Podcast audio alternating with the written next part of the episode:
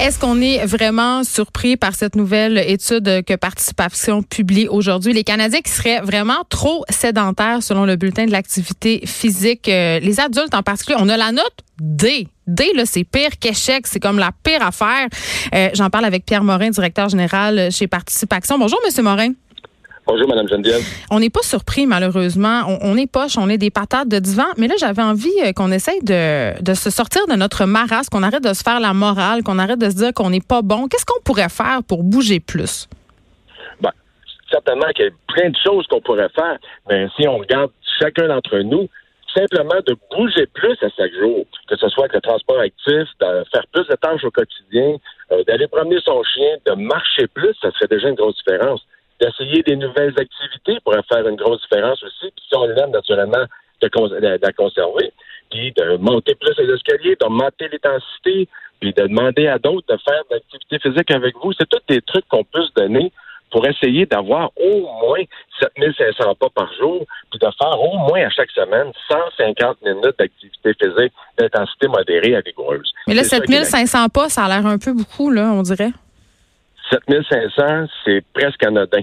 Puis je vous dirais qu'il y a à peine 52% des adultes canadiens qui le font.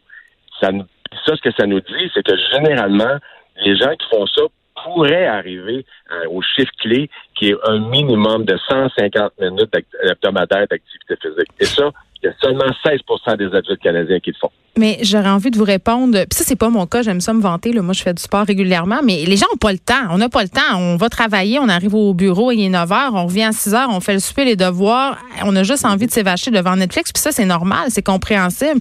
Comment on l'intègre? Parce que c'est bien beau. Je comprends, aller au travail en marchant. Mais c'est pas tout le monde qui a cette opportunité-là. C'est pas tout le monde non plus qui a les sous pour s'inscrire dans un gym. On part quand même de loin, là on se stationne plus loin quand on va travailler au bureau, on prend le transport actif, on prend la peine de monter les marches. Plutôt, à chaque heure, on fait des réunions en marchant au bureau, on se lève debout quand au bureau quand on a, des réunions qui sont trop longues pour essayer au moins de, de briser les effets de la sédentarité. C'est comme ça que ça se passe.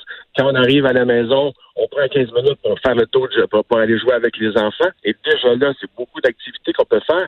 C'est pas de se donner des heures d'activité physique, c'est de se donner des périodes de 5 à 10 minutes des fois qui vont faire cette différence-là. Alors vraiment, c'est à chacun de trouver ces façons-là. Puis oui, on recommande effectivement les périodes d'activité physique, le sport et tout ça, parce que tout ça, ça a des effets qui sont, qui sont, mm. plus, qui sont plus stables mais on est capable, tous et chacun d'entre nous, d'intégrer l'activité physique dans notre quotidien. Vous avez parlé, M. Morin, des employeurs. Est-ce qu'ils ont leur rôle à jouer dans notre bonne forme physique? Parce qu'on voit de plus en plus de bureaux offrir des rabais au gym ou même carrément construire des infrastructures pour que leurs employés puissent faire du sport, par exemple, sur l'heure du midi. Tout à fait. Mais ce qu'on peut faire aussi, c'est de se donner une culture qui permet aux employés de faire de l'activité physique pendant le temps de travail. Je viens d'évoquer les réunions en marchant. Lorsqu'on fait des réunions un à une, il n'y a rien, euh, une personne avec une autre personne, il n'y a rien qui nous empêche d'aller faire en marchant, en faisant le tour du bloc. Euh, on peut se donner la permission d'avoir euh, des, réunions où est-ce qu'on est tous debout, euh, mm. en pleine demi-heure, où est-ce que tout le monde est assis, tout le monde s'élève debout, puis on continue, on continue à faire la réunion. Plutôt que d'envoyer un courriel au bureau d'à côté, aller juste porter le message, ça va déjà faire une différence. C'est de bâtir par les employeurs cette culture un peu de permission, si on veut, d'intégrer l'activité physique l'installation de douche, l'installation de, de, de, de porte-vélo euh, de, d'endroits où on peut stationner les vélos, tout ça va faire une différence. Il n'y a pas de geste anodin. Et encore une fois, ce qu'on vise, chacun fasse des 150 minutes d'activité physique à chaque semaine. Euh, il y a des études récemment qui sont sorties, M. Morin, par rapport euh, au taux d'obésité abdominale, notamment chez les Canadiens. On parle euh, de 30 des Canadiens qui présenteraient une obésité abdominale qui serait problématique. Et ça, c'est beaucoup en lien avec l'alimentation. Puis, je suis en train de me dire, et c'est quand même une vision qui est de plus en plus partagée, que les gens ont tendance désormais, à la lueur de ce qu'on sait sur l'alimentation, à minimiser les effets du sport sur la silhouette. C'est-à-dire que les gens ont l'impression que c'est plus en faisant attention à leur alimentation qu'ils vont avoir la santé, la silhouette désirée au détriment du sport. Donc, ça nous donne comme un peu des raisons pour faire moins de sport. Ben, le sport peut effectivement contribuer à la silhouette, mais le sport et l'activité physique vont avoir tellement d'impact sur le reste de votre vie. Euh, quand on considère comment ça peut vous aider à vieillir mieux, qui est le thème de notre bulletin, quand on dit que ça va nous aider à, pour les personnes âgées à être plus stables, à moins tomber, ça brise l'isolement, ça nous permet d'avoir des meilleures relations sociales.